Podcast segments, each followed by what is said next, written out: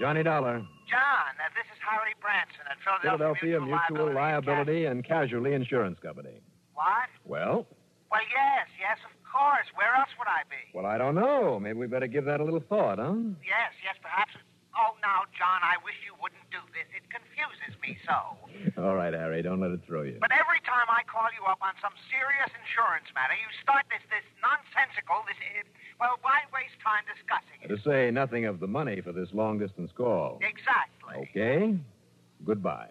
Goodbye. No. Well, which is it? Oh, please, John, please. This is very important. I'm sure it is, Harry.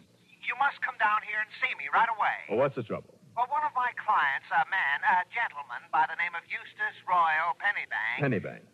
yes. Uh, wait a minute. Isn't he that bug chaser, that butterfly collector who hit all the picture magazines a few years ago? Butterfly chaser, indeed. He's one of the greatest entomological researchers in the country today. I'm sure he is. Entomology, John, is a branch of zoology dealing with insects. Uh, well, what happened? One of his bugs get loose and take a nip out of him? Oh, far worse than that, John. From what he told me on the phone, the work of his whole career, perhaps even his very life, is being threatened. Threatened by whom? I don't know. But if you'll fly on down right away, I'll have him meet you here in my office and tell you himself. Now, according to this time. All right, Harry, all right. Just keep your shirt on. I'll be there.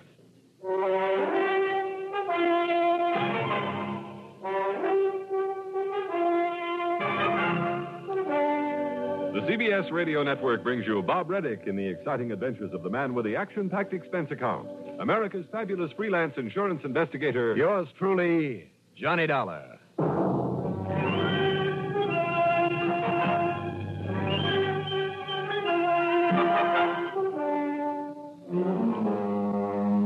Expense account submitted by Special Investigator Johnny Dollar to the Philadelphia Mutual Liability and Casualty Insurance Company in Philadelphia. Where else? Following is an account of expenses incurred during my investigation of the Latrodectus matter.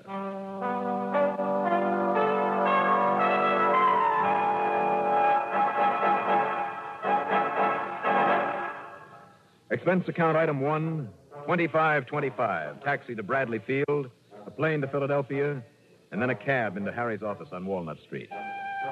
There, he introduced me to a tall, gaunt, gray haired man in his 60s, whose almost green eyes were as sharp and piercing as any I'd ever seen. In his own way, he made no bones about being quite an authority in his field. Understand this, Mr. Dollar. The results of my research always have been, always will be, of inestimable value to the scientific world. No question of it, John. Mr. Branson. Dr. Pennybank is without question one of the finest, the most famous for his work among the low. Mr. Branson, please. Uh, uh, yes, sir. Yeah, Harry, let the doctor tell it his own way. Yes, Mr. Dollar, I insist upon it. And without further interruption, Mr. Branson. Well, I was only trying to make clear that I, I was, uh. yes. Yes. In my safe at my home are literally priceless records resulting from my researches in toxicology. Uh, that is to say, poisons, John. You see, the doctor Branson? here. Uh, sorry. Go on, Doctor. You see, I and I alone was able to determine that the South Jersey cattle killings some years ago were accomplished with the venom of Gistrodon mocasin. With what, sir? Of course, I must pardon your ignorance of such matters. Oh, please do. I proved that the killers of that unfortunate dairy herd used the deadly venom of the snake known as a copperhead. Copperhead. Believe me, sir, no one else would have been capable of differentiating it from the poison of, say, Agkistrodon piscivorus. Ah. The water moccasin, as any child should know. Fascinating, Dr. Pennybank. Fascinating. Uh, fa- That, Mr. Dollar, was before I decided to devote my unique talents solely to entomology, particularly to study and classification of the various arachnida, Arachnida. a rather profuse class of the order Araneida. Well, I'm afraid you're still over my head, Doctor. I don't doubt it. The Araneida comprise a small part of the insect world. Oh, I see. I doubt it. Well, I try. Suffice it to say, however, I have produced findings and maintained the necessary records that are of international importance in these troubled times. Of course. And someone has been after them. Although I've seen no visible sign. I'm certain that attempts have been made to enter my home, my laboratory, several times, and always at night. Well, if the findings on these insects or poisons or whatever are of international importance, why not turn them over to some government agency? Of course, I shall after I have completed my research, checked and double checked everything. Meanwhile, I must have all these records, these papers, immediately accessible. Well, what about having copies made that can be kept in, say, a bank vault? Uh, that would incur the risk of having the information they contain leak out through whoever made the copies. Yeah, I suppose so. Meanwhile, by way of protection, I have isolated a select group of the genus Latrodectus. Latra what? Latrodectus, Latrodectus. Good heavens, man, don't you know anything? All right, all right. Latrodectus. However, if my watch is correct, I must go Uh, now. tell me this, Doctor. Aren't you taking a chance leaving your place to come here and talk to me? I left my place. It's in Kinwood, you know. Uh, Kinwood's one of our suburbs, John. Yes, I know. please, please, I left not to come here and see you. You will come and see me this evening. Mr. Branson will give you the address. I left only because I must make a luncheon speech before a group at the Academy of Science, whether they like it or not. I'm late for it now, Mr. Dollar. I will see you this evening. Oh, now wait, please. I Doctor. But I got the idea from Harry that you yourself might be in danger. That's right. They would stop at nothing to get at my records. That's why I must see you this evening, Mr. Dollar. Now wait, just a minute, please, This Doctor Penny. But... Harry, are you sure this famous man of yours hasn't become just an old crackpot? John, how can you? Well, perhaps he was a great brain once, but now, Well, they wrote him up in all those picture magazines. some years ago. Uh, But of course, my concern is over the $50,000 policy we've written on his life. No? Who's the beneficiary? Several scientific organizations and a niece by the name of Clara, Clara Benson. Well, if somebody is trying to get at him, which I doubt, maybe I better check up on her. Meantime, give me his address. Item two, a buck for a cab to the Bellevue Stratford where I parked my bag. Three, 285 for lunch. Item four, 50 bucks deposit on a rental car. I did a little sightseeing by way of killing time, and then about 3 p.m., figuring Dr. Pennybank had had plenty of time to finish his lecture on the birds and bees and get back to his home, I drove out to the address in Kinwood. The house was a small affair of weathered stone surrounded by poplar and maple trees, a garage at the rear. As I walked up the steps, I heard a door close in the back, so I knew he'd returned.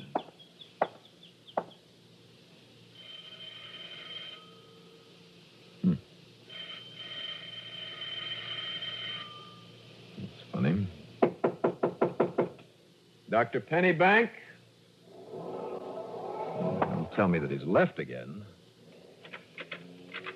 Try on Unlocked. Well. Hello? Anybody home? Dr. Penny. Dr. Pennybank. Doctor?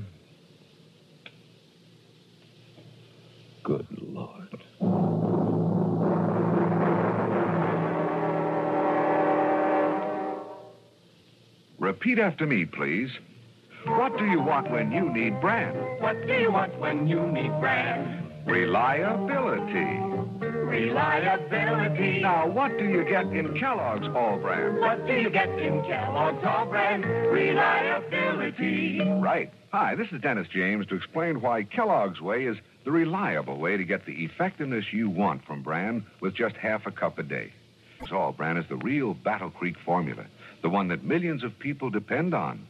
And they depend on it because Kellogg's All-Bran contains more vital brand bulk to help you keep regular. It's low in calories and it's mighty pleasant eating, too.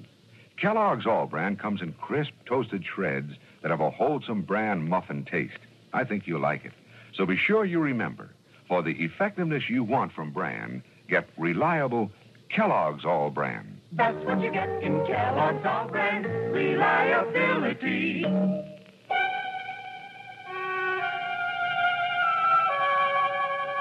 Dr. Pennybank was dead, all right. Two bullets through the chest had taken care of that. That car, the one that pulled away from the back. One of the brand new compact models in a dark green. At least I'd seen that much. But as for license number, or whoever was in it, why hadn't I really taken a good look at it?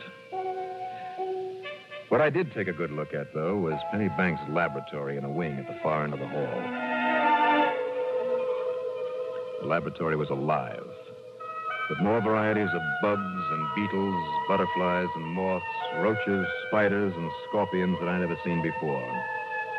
They were in little clear plastic cages, row after row of them, all about the sides of the room, piled up sometimes 10, 12, 15 high, neatly in groups of each kind. And all the insects were alive.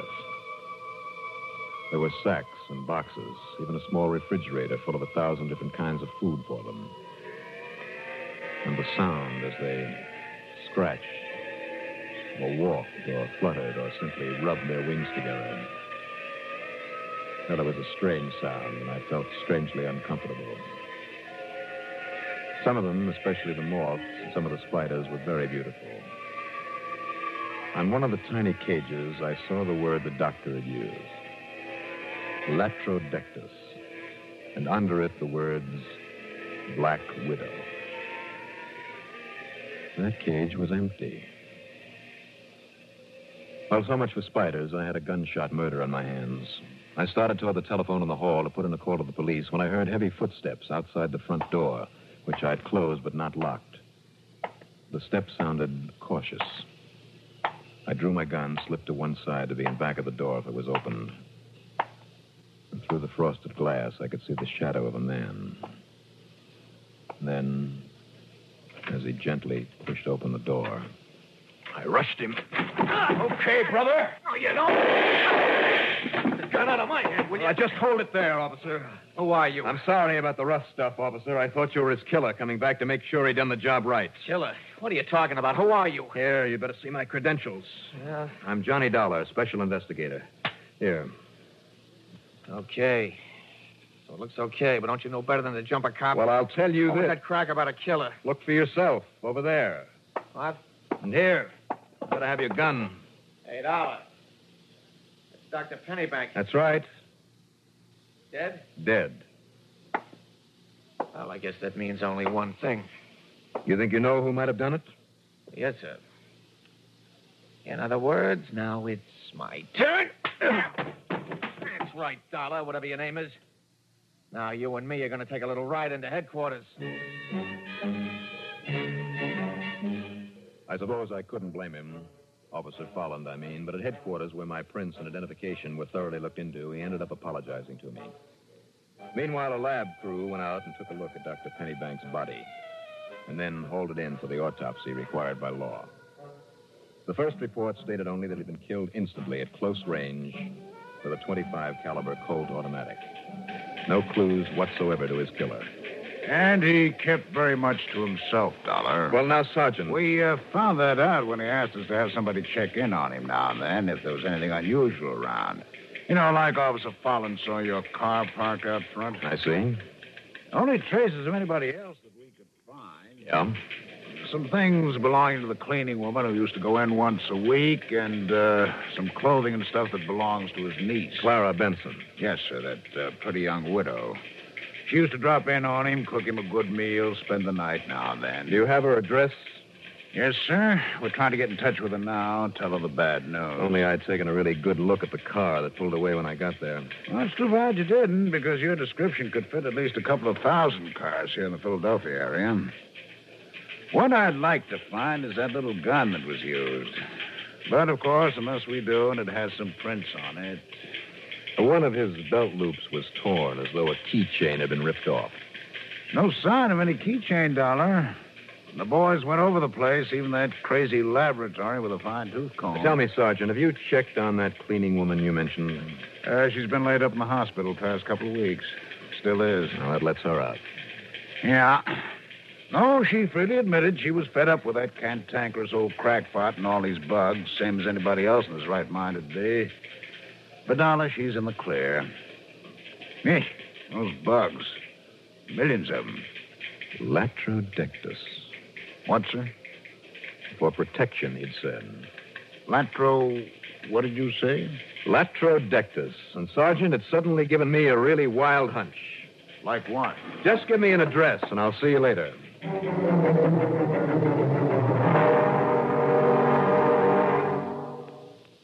This is Arthur Godfrey. Many people ask me questions about cancer.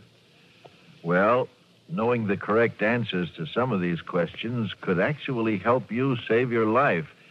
I want you to get in touch with your unit of the American Cancer Society and get a free booklet of life saving facts. And I want you to do something else to help conquer cancer. And research can do that if all of us will help. We have to dig down deep. When an American Cancer Society volunteer, someone you know perhaps, calls on you, be sure you give generously. Thank you, Arthur. For that free booklet of life saving facts, write or phone your unit of the American Cancer Society. And as Arthur Godfrey suggested, to help conquer the disease, give generously when an American Cancer Society volunteer, your neighbor, calls on you.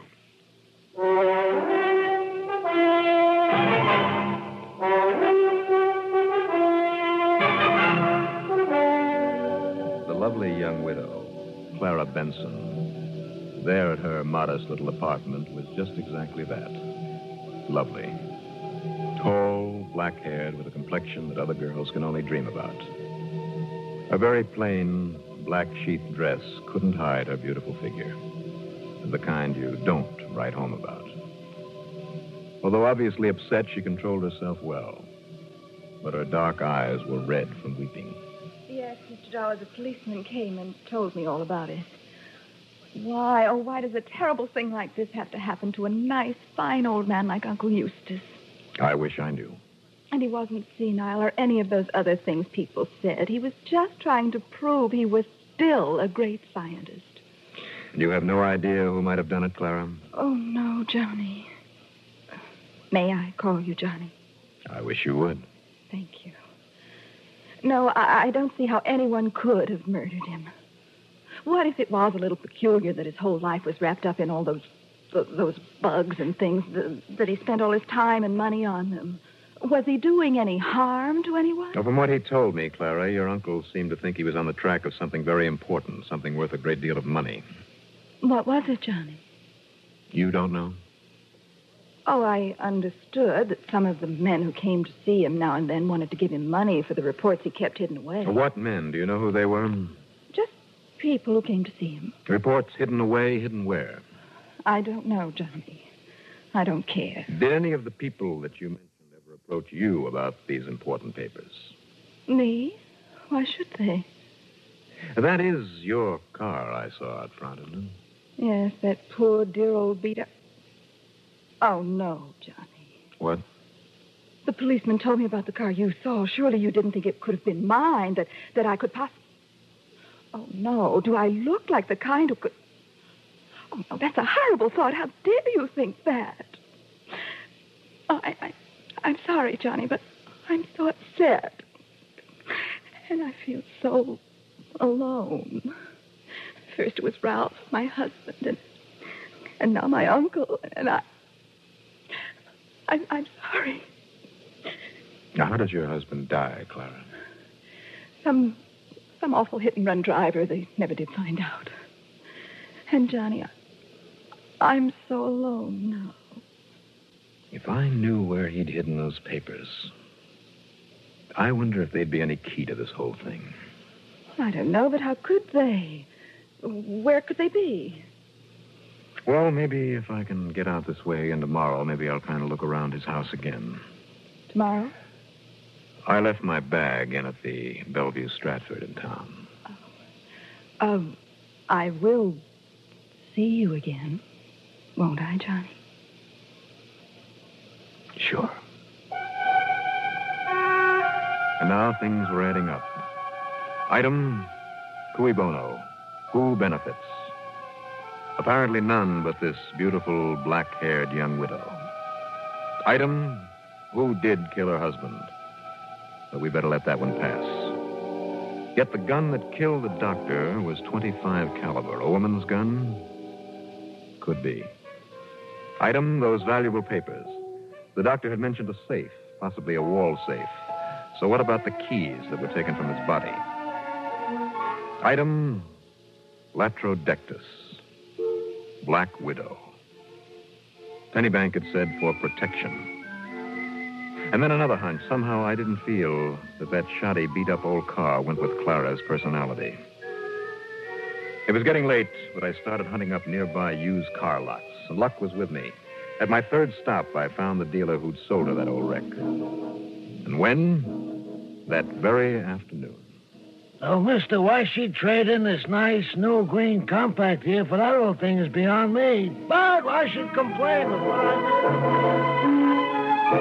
Well, that cinched it for me. I drove on back to Clara's apartment, and as I fully expected, she wasn't there. I tore Uncle's home.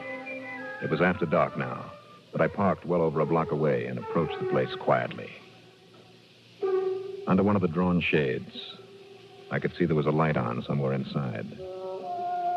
The front door, as I thought it might be, was locked.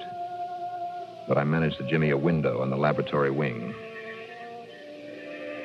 Inside, nothing but the sounds of the insects. Carefully feeling my way, trying to remember the layout of the house from prowling around in the afternoon, I looked for the source of the light. It was coming from the kitchen. And as I approached it through the hallway, at the far side, I could see a door, an open door, leading down to a lighted basement. And below, I could hear the ring of keys against metal, the turning of a lock.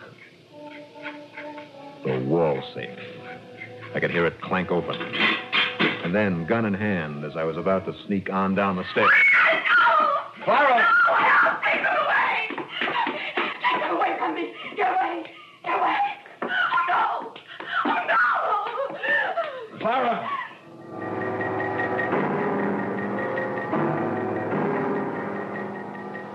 Time I could reach her side and beat them away, she had fallen unconscious.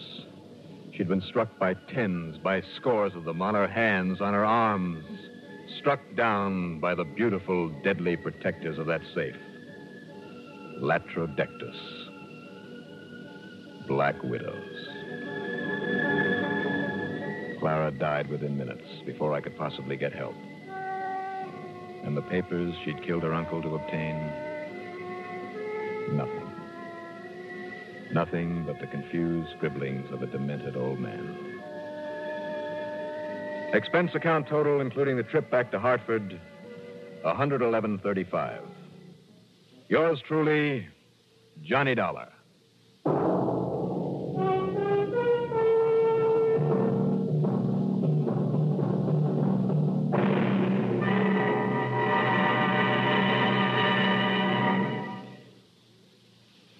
Here is our star to tell you about next week's story. Next week, one of the toughest gangs I ever had to deal with. A gang of kids, a rat pack. Join us, won't you? Yours truly, Johnny Dollar.